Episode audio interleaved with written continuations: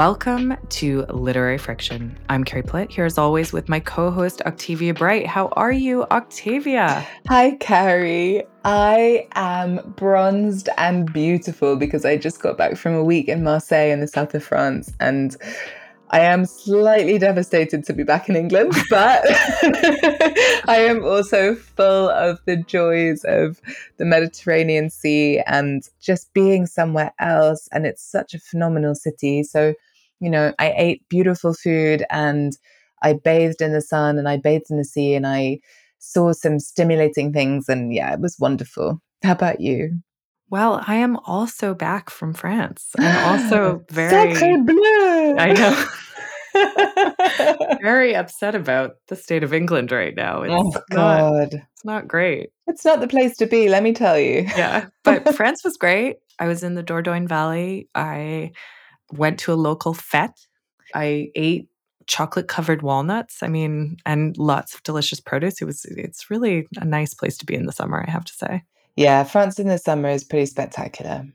But anyway, before we get into it, let's get business out of the way as we like to do. So, if you would like to, you can support us on Patreon by subscribing at patreon.com forward slash lit friction. You will also get access to an extra minisode each month. There are now 30 waiting for you there and have the chance to suggest themes for us to talk about.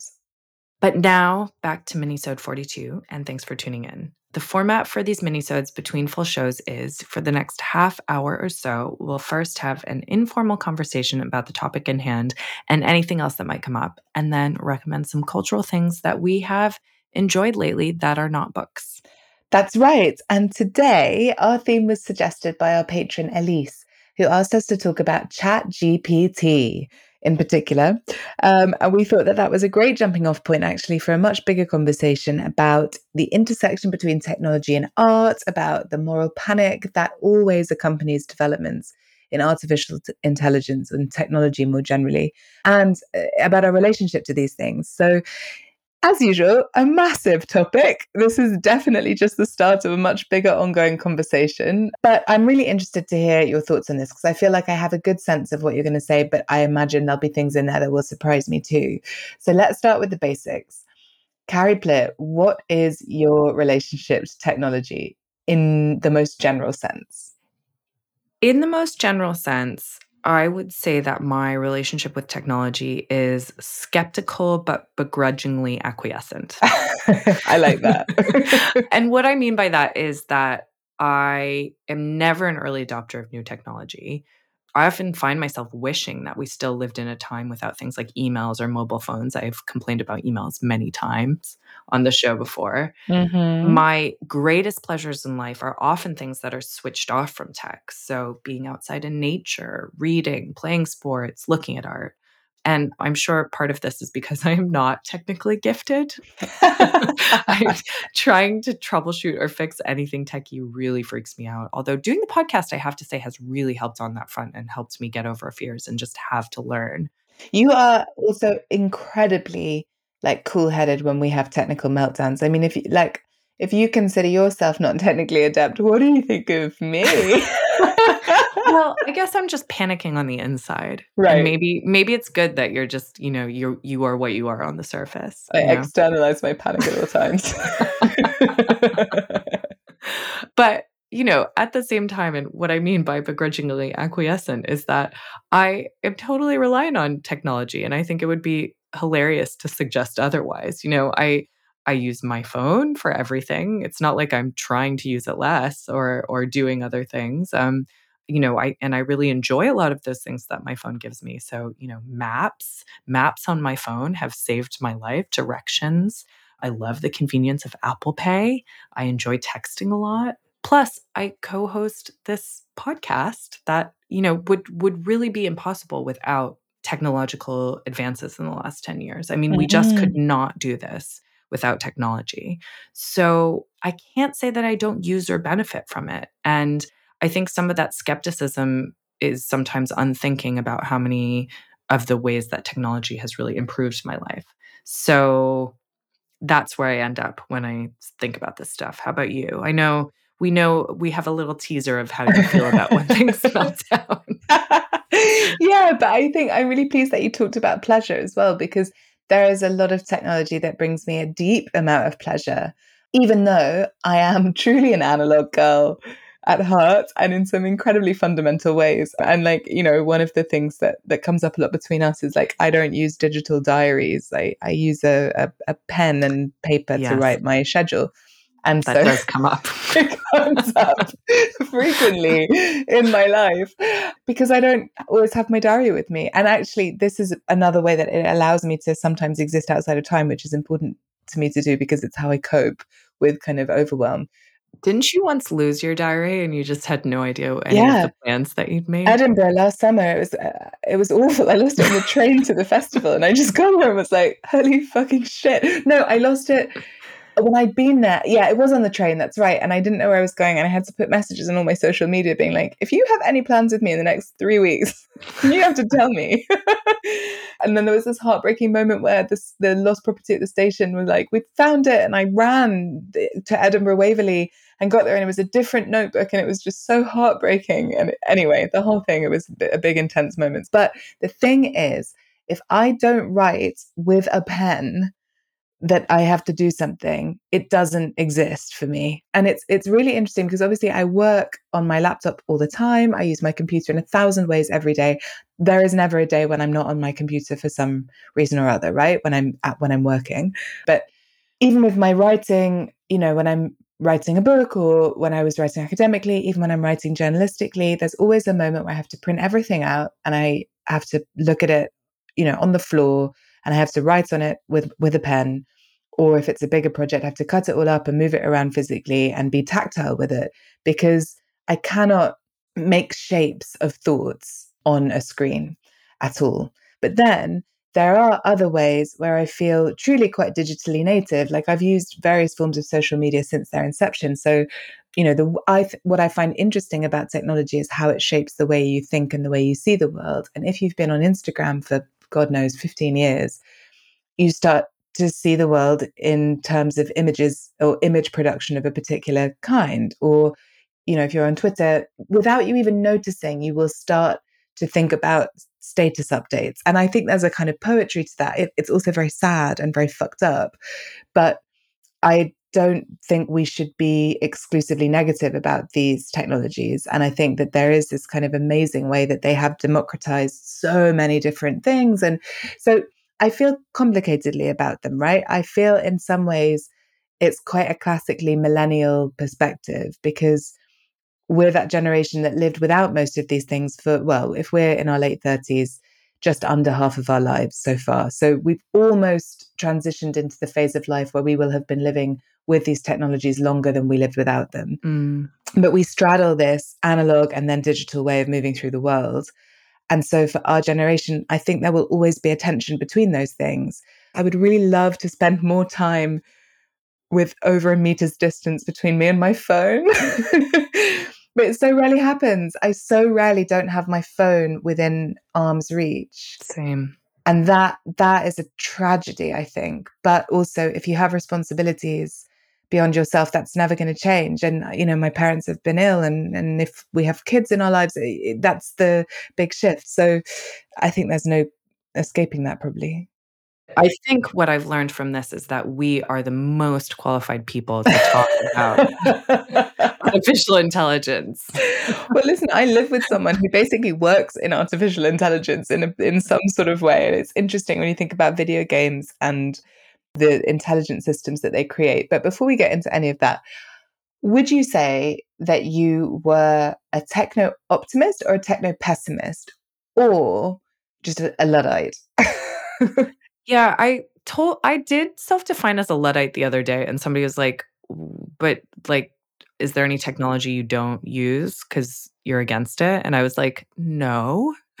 so right. I don't think TikTok. I don't know. I guess so. I'm not. I, I have a TikTok account. I don't use it, but I oh do. Oh my god! It. Actually, you are on so many more of the social medias yeah. than I am. Be real, so. baby.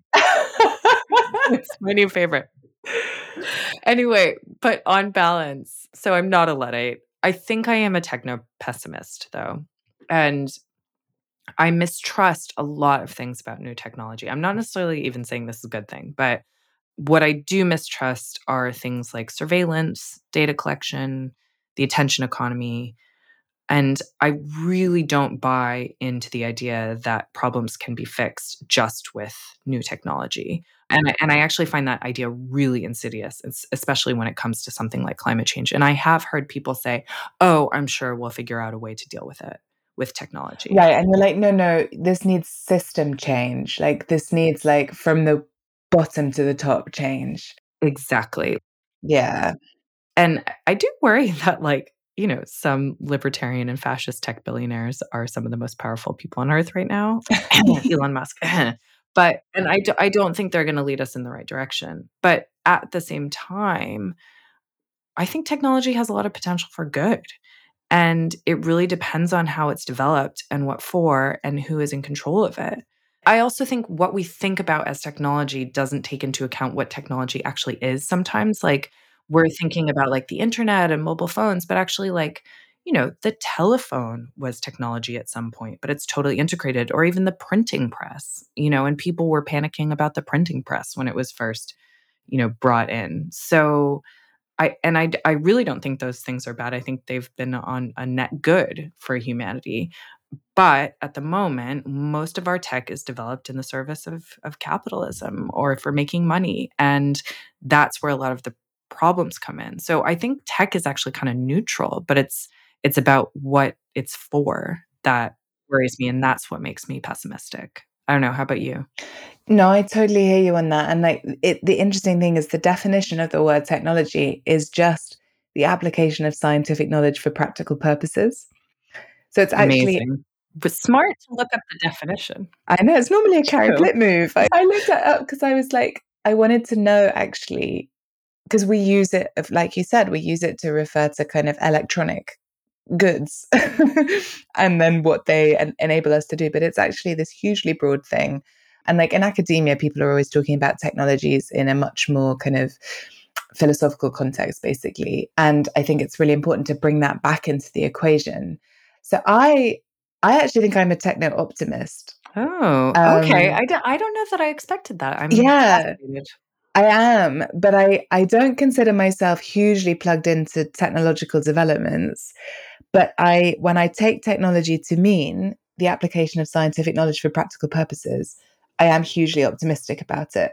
And I think everything you said about the way that capitalism kind of co-opts it and and makes it become a negative force because of course it becomes obsessed with profit margins and and making money rather than in applying scientific knowledge for practical purposes to like develop whatever the thing it's dealing with is right? Because you know something like the dialysis machine is a technology chemotherapy is a technology keyhole surgery is a technology.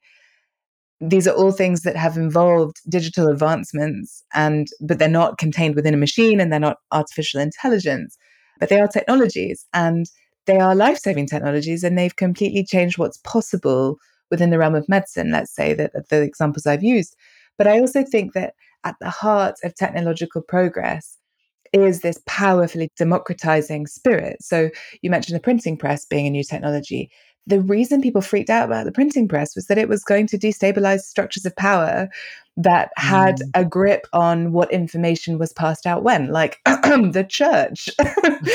and like, look at what the printing press has brought us. And we've got a long way to go before we fully democratize education and fully democratize access to information. But the internet, which is the, you know, a comparable arrival to the printing press in terms of what it made possible when you think about volume of people, numbers of people who could suddenly access a piece of information that was previously hidden, is is phenomenal and something to be phenomenally optimistic about.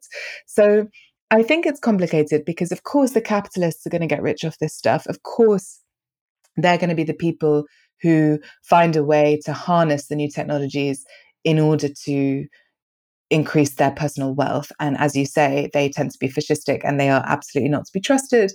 But they're not the innovators who are creating the products. And working with them are the scientists, the designers, the engineers, etc., who are working insanely hard to solve whatever the problem in question is. Like I'm thinking about people who are working at like DeepMind, for example, or like people who are working at Tesla who are genuinely invested in coming up with electric vehicles that mean we can cut back on the use of fossil fuels. I don't think Elon Musk gives a fuck about that, but I think yeah. they give a fuck about that.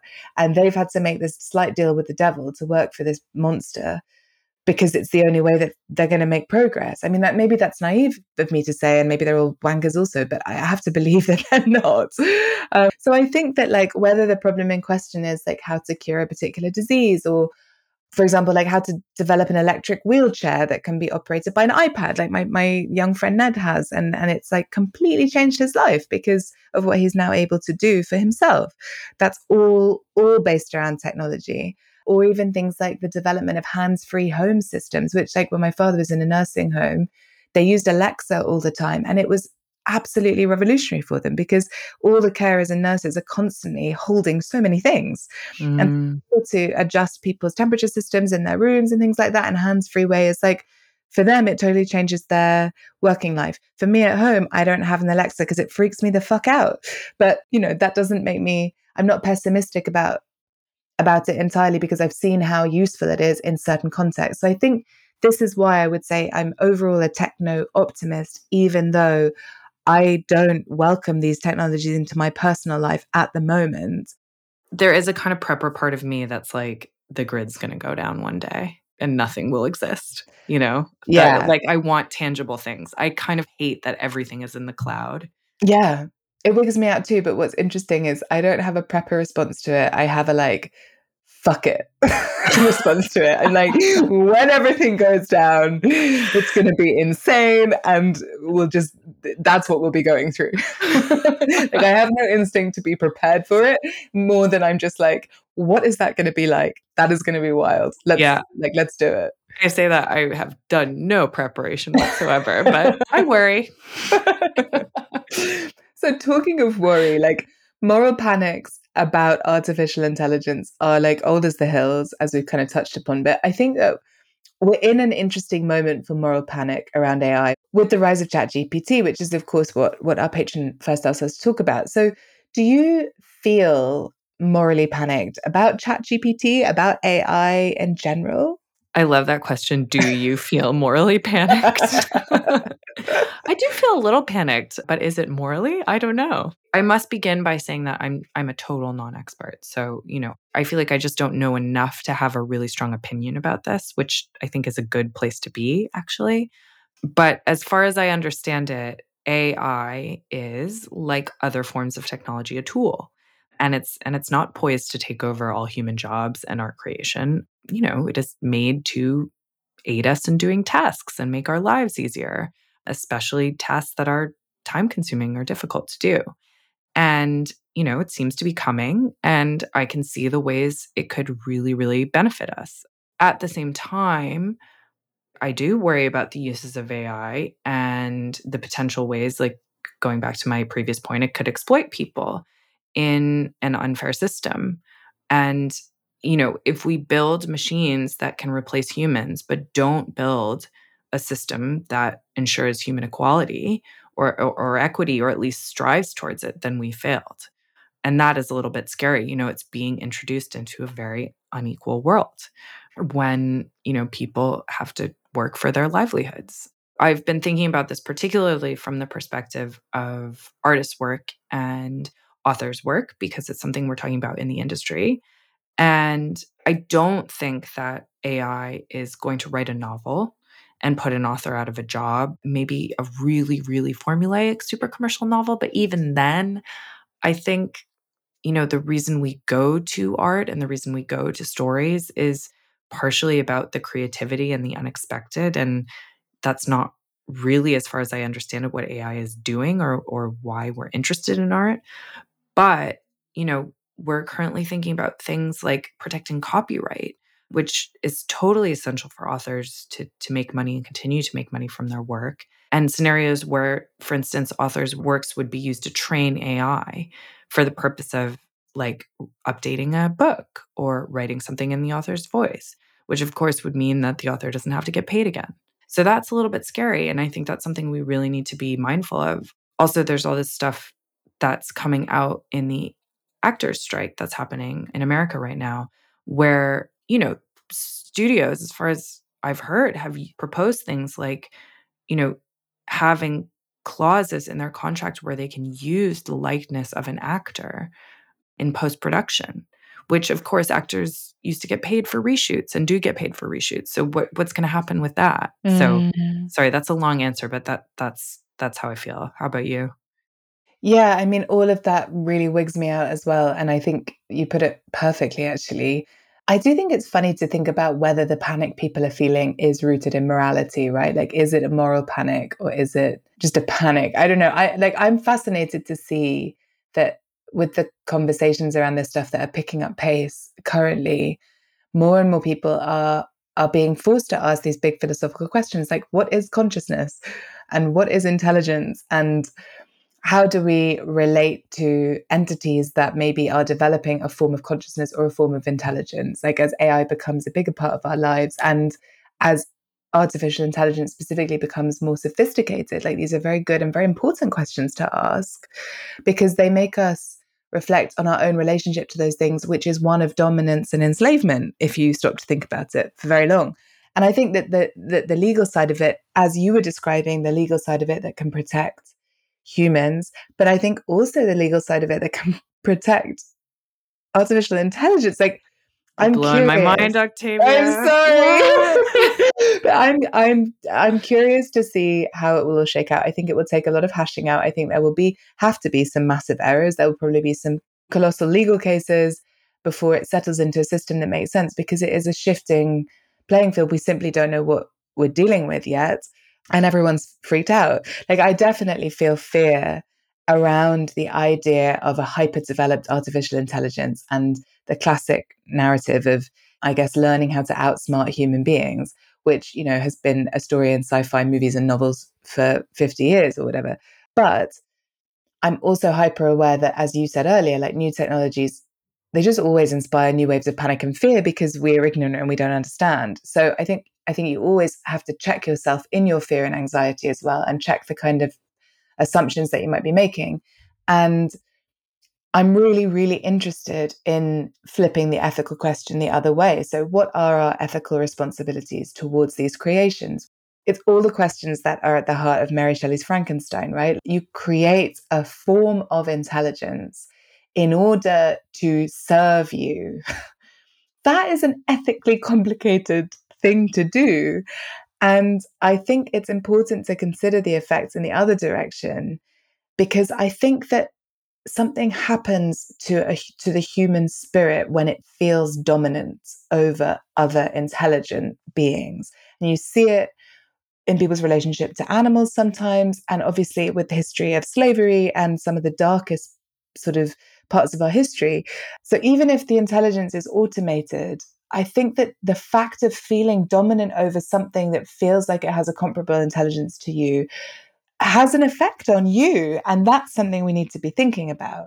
But like if we're thinking about Chat GPT in particular, so this is like a, a, technology that has sent a lot of people connected to writing and thinking, right? Educators, writers, publishers, etc. Like, into a tailspin. Let's be frank. And I wonder if you, in particular, have strong feelings about it, and whether you have strong feelings about the relationship between art and technology in a more general sense. I don't have super strong feelings about ChatGPT. I would say I've played around with it. I haven't really introduced it into my life much and I'm I'm not using it for instance to help me do anything. My main relationship with it has actually come through my father who got so excited about it when they released it. And I, I was like visiting my parents and he kept being like, just ask it something, just ask it. That's so cute. it was so nice. And then and then we would ask it something and he'd be like, that is amazing. Amazing. And it is kind of amazing what it can do. But I guess I do see the worry with stuff like plagiarism, you know, school assignments. And, you know, I'm hoping there's a way to control for that in some way. And I do remember similar fears about things like SparkNotes and Wikipedia when I was at school. So I, I don't know. I, I guess that's not a very conclusive answer. But in terms of the relationship between art and technology more generally, I think that a lot of great art doesn't really resist or stand apart from technology, but engages with it and thinks through it in the way that you know, philosophers do. And, you know, not all all art does this, but I thought I think a lot of great art does. I'm thinking of like Sally Rooney and how brilliantly she incorporates new forms of communicating into her fiction.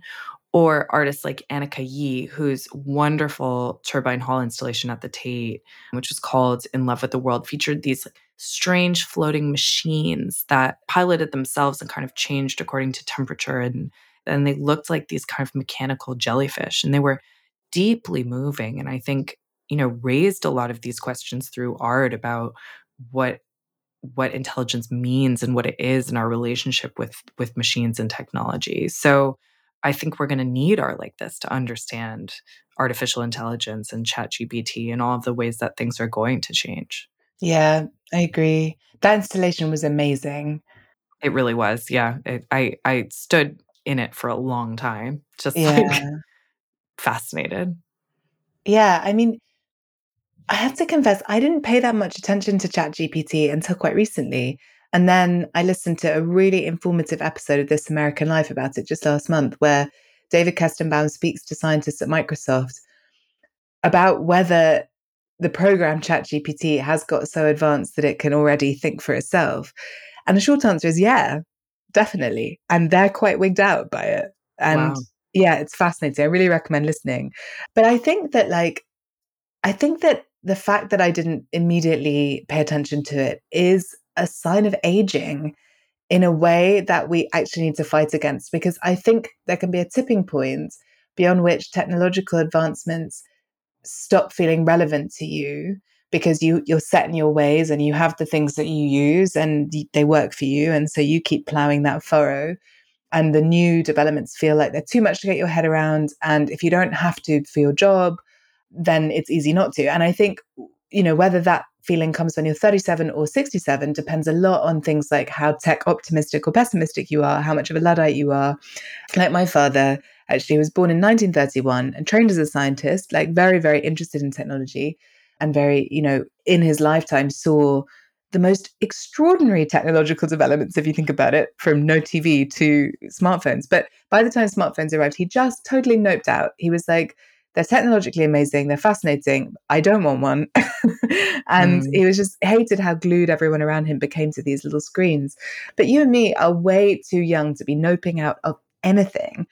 But I think, you know, the question of of like ChatGPT. So I listened to this really fabulous episode of Hi-Phi Nation podcast called Love in the Time of Replika, which explores the lives of people who are in love with their AI chatbots. And this program Replika with a K is a lot like ChatGPT, and it's bot that's designed to adapt the emotional needs of its users. And this episode is about people who use it as a surrogate for romance with, with human beings. And actually, I hesitate to even use the word surrogate because they feel what they're experiencing is a form of love. And these philosophers get into the ethical and philosophical questions around the whole thing. It's super fascinating. And as with everything, it's obviously way more nuanced than any moral panic about this kind of stuff allows for. So, just a quick example Replika, the program, you know, it definitely raises complicated questions about dominance and control and consent and relational development.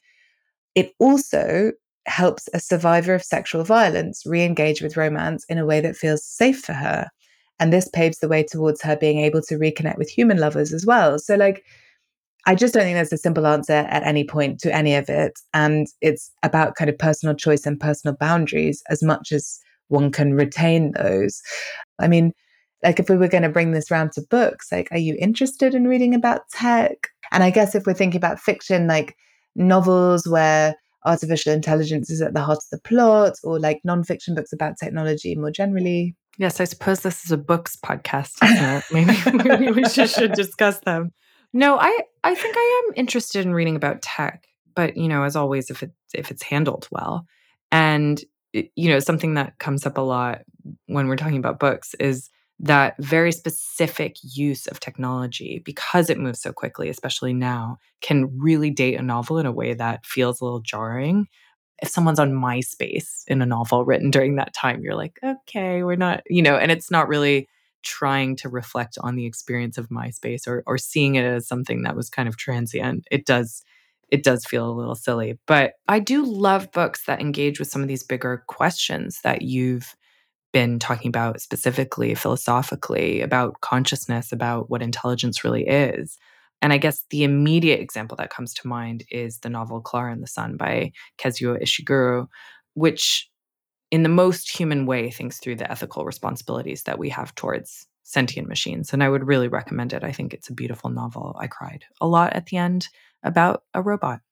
But I'm interested in nonfiction about technology too. I love Jenny Odell's How to Do Nothing, which is all about the attention economy. I really want to read this book, Ways of Being by James Bridle, which is all about finding inspiration from all different forms of intelligence, including from the natural world and machines. I had to shout out the novel The Working Theory of Love by Scott Hutchins, which is also kind of about a relationship with a chatbot. And in my research, I realized he was the guest with an interview that I did over Skype, speaking of old technology, on our first ever solo show in 2013, which was then called First Edition. Oh my God. Yeah. And guess what the theme was? What? AI. no fucking way. Yeah, can you believe that? I totally forgot. Wow, babe. I know. Good old Skype. I don't think that show like exists anymore anywhere. Yeah. Maybe it does, but I don't want to listen back if it does. oh my god, me neither. I wonder what we said. Let's not think about it. yeah. How about you? Do you, do you like reading about technology?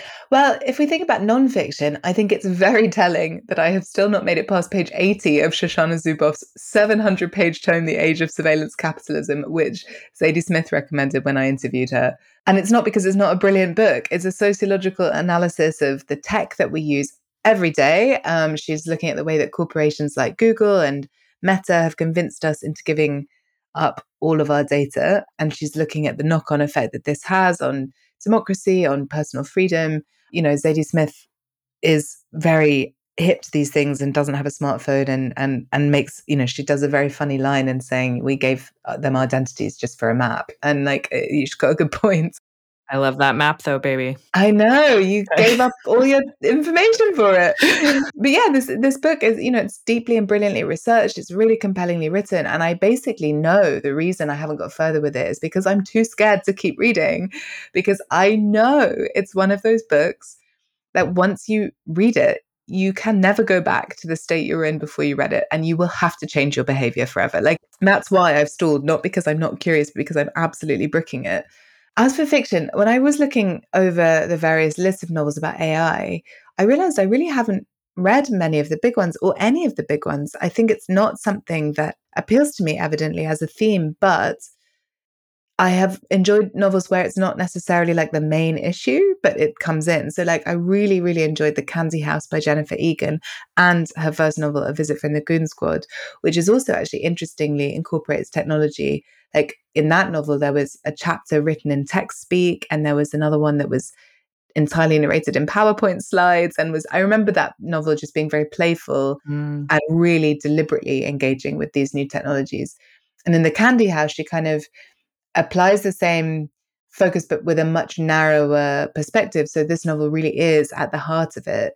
is social media surveillance and this idea of externalized memory and how we unthinkingly give ourselves over to these new technologies. And then what forms any resistance to those kind of corporations taking control of this information might take. And i i, I really enjoyed it but it, it definitely left me thinking about you know this idea of the cloud and what we put in the cloud and if we put things in the cloud then what what are we left with and how is this shaping our memories and changing how we relate to the things that we know i loved that book yeah it's great isn't it is there anything in your life that you would actually really welcome a new technology into, or, or, or you would look to artificial intelligence to help you with?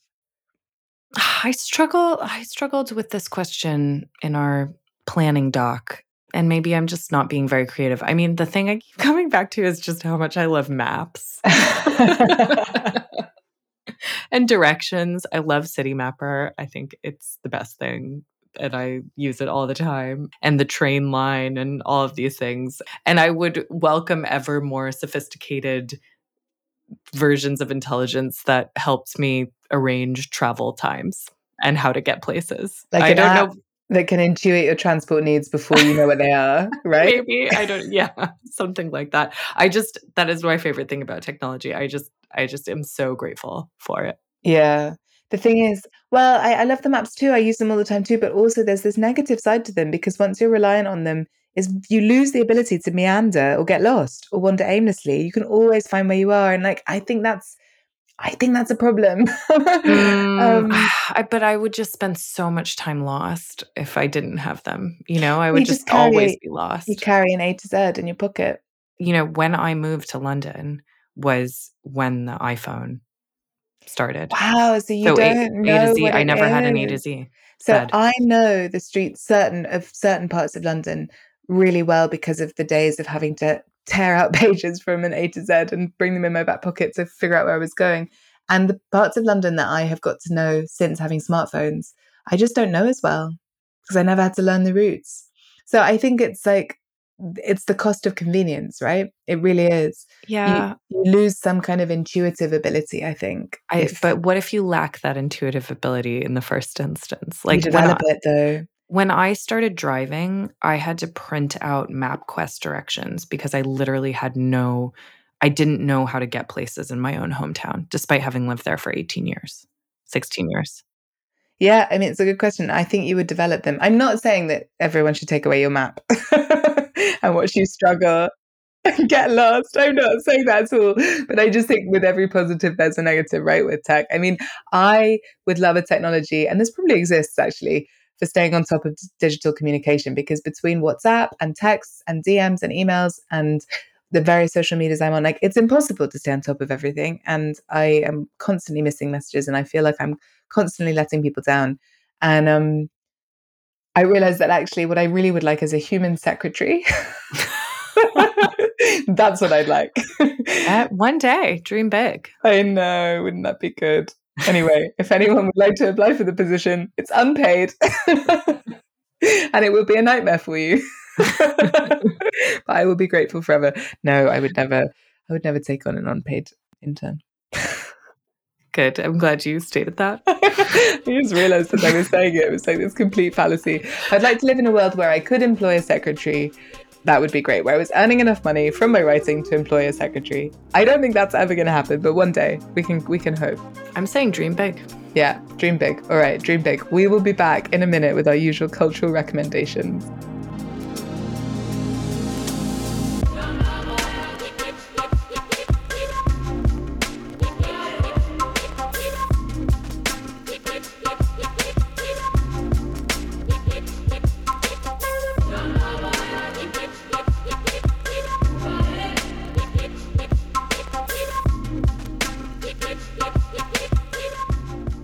Right, we are back to talk about some stuff we've done lately that isn't reading.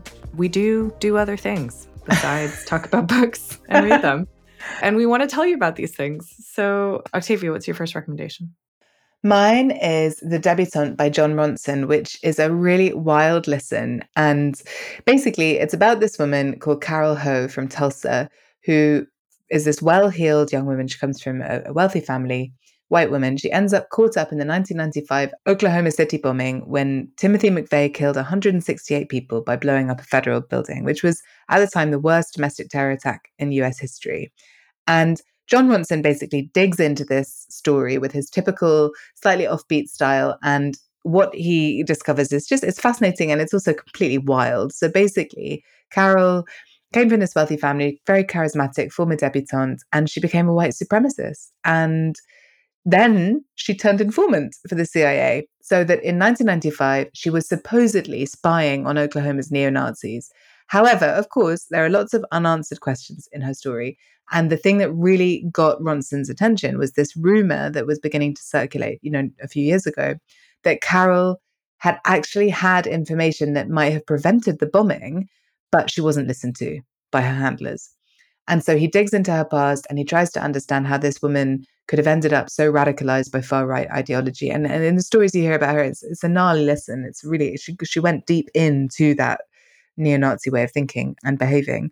But it, it is fascinating. And the thing I liked about it so much is in, in classic Ronson style, he resists being judgmental in favor of being curious. And so it just opens up pathways of thought for the listener in a, in a way that's very productive. That sounds great. I love Jon Ronson. I did not know it existed at all. And I'm so glad you told me about it because I'm going to listen to it. It's unfortunately only on Audible, so you have to be in bed with Amazon, but it's really worth it. Yeah. What's yours? Well, my first recommendation is the film Past Lives. Oh, I really want to see this. Yes. Well, it is not out in in the UK until late Wait, August. I'm afraid. Are all your recommendations going to be stuff that you were able to enjoy because you were in America? Yes. this sucks. This absolutely sucks. so anyway, this is not out in the UK until August, as I said. It is. It was out in the US when I went there. So I watched it when I was there. So basically, it's the debut film of the playwright Celine Song, who both wrote and directed it. And it is a film for grown-ups, Octavia, which is what I loved about it. Mm. It runs counter to so much of the stuff that's in the cinema at the moment. It's it's like unfolds without too much frenetic pace. It's about feelings. Characters really think about their decisions and make adult choices. And and it's really beautiful. So so basically it's the story of Nora who emigrates with her family from South Korea to Canada when she's a child, but she maintains a connection with her childhood sweetheart who's named Hae Sung. And later when when they've lost touch he kind of abruptly comes back into her life and she is married with a partner and it's sort of about this week they spend together and kind of her being forced to reflect upon the life she might have lived with with Hae Sung and and what she should do about his reappearance in her life and it's about all of the lives we could lead and the ones we choose and why we choose them and it's lovely. It's about things like love and connection, but also the immigrant experience. And the acting is great. Greta Lee, who you might know as Sweet Birthday Baby person yes. from Russian Doll. So she's the star and she's incredible. And yeah, I just I, I think it's a really if you care about any of those ideas I just talked about, I really think you should see it. Amazing. What's your second recommendation? Well, this one, so I was just in Marseille where I saw a really fantastic exhibition at the big museum there, MUCEM, which is the Museum of Civilizations of Europe and the Mediterranean. And this exhibition is called Fashion Folklore. I know that we may not have many listeners in Marseille and there may not be many listeners who plan to go soon, but I wanted to mention it because there are definitely equivalents here in the UK and in the States and in Paris and everywhere else.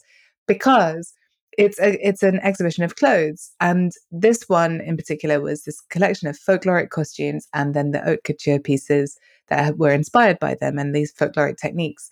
So there were some stunning pieces by fashion houses like Kenzo and Yves Saint Laurent, Dior, Valentino, some extraordinary Paco Rabanne, like sort of almost space age from the 90s. Most of the clothes were from the 60s to the 90s, some a bit later. And they were set next to these incredible embroidered beaded pieces from like the 19th century from all over Europe. So there was like stunning Hungarian lacework, Portuguese embroidery, French linen, the whole shebang. And it was just so uplifting to see the amazing handiwork of all these artisans from the near and also the distant past and to see the way that like contemporary fashion speaks to these older techniques and to actually see a museum kind of fully recognizing that what designers are doing now is profoundly rooted in the historical work of usually women, usually kind of communities who are not given the props they deserve for the incredible art that they produce. And so that like that was just that was wonderful. It was very uplifting. It's also just fabulous to see these incredible outfits. And it felt like the total opposite and a real palate cleanser from the kind of fast fashion lycra leggings, like whatever bullshit that we're most of us caught up in in the day to day, jeans and a t shirt kind of life. That's a nice recommendation. That sounds wonderful. And yeah. I, if I'm in Marseille, I will give it a whirl. Yeah, exactly. What's your second one? Okay, so I did some research, and by the time that this show is broadcast, this will be available in the UK. So I'm not just recommending things that you can only see if you're in America. But my second recommendation is the second series of the TV show The Bear. Oh my God. This is like my most hotly anticipated second series. I'm like dying waiting for it. I am so interested to hear what you think. So I really liked the first series of the show, which maybe you recommended. I did, yes. Yeah. Which is about this Michelin level chef who returns home to Chicago to take over the family sandwich shop, which was run by his brother until he killed himself and, and left his brother the shop.